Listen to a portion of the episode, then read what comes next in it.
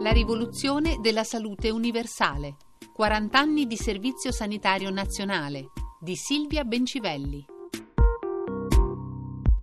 Per capire come e perché ci siamo dotati di un sacrosanto servizio sanitario nazionale, dobbiamo capire che cosa c'era prima o meglio, chi eravamo, come affrontavamo la salute e la malattia prima di quel fatidico 23 dicembre del 1978, data di nascita del nostro Servizio Sanitario Nazionale. Cominciamo da chi eravamo, anzi da, da, quanti eravamo. Nel 1861, al momento dell'unità d'Italia, eravamo circa 22 milioni. Al momento dell'ingresso nella Grande Guerra, nel 1915, eravamo circa 36 milioni e mezzo.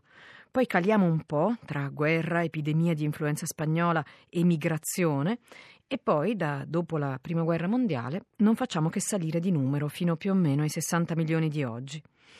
Però al momento dell'unità d'Italia la mortalità infantile è altissima. Si calcola che muoiano più di 200.000 bambini sotto l'anno di vita ogni anno.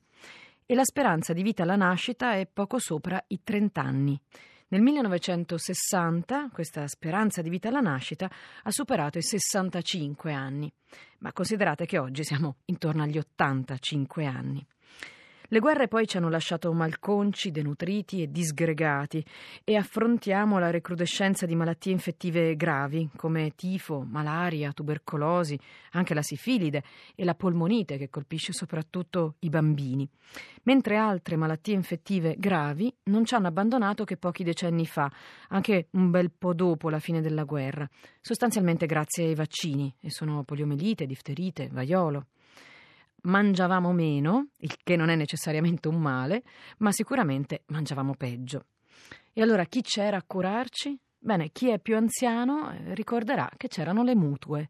Dalla fine dell'Ottocento fino al 1978, infatti, la nostra sanità si è basata sulle casse di previdenza per i lavoratori.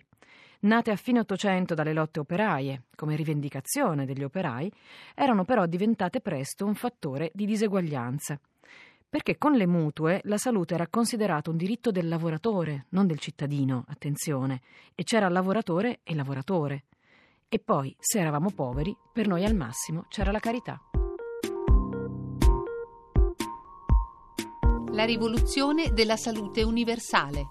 40 anni di servizio sanitario nazionale di Silvia Bencivelli.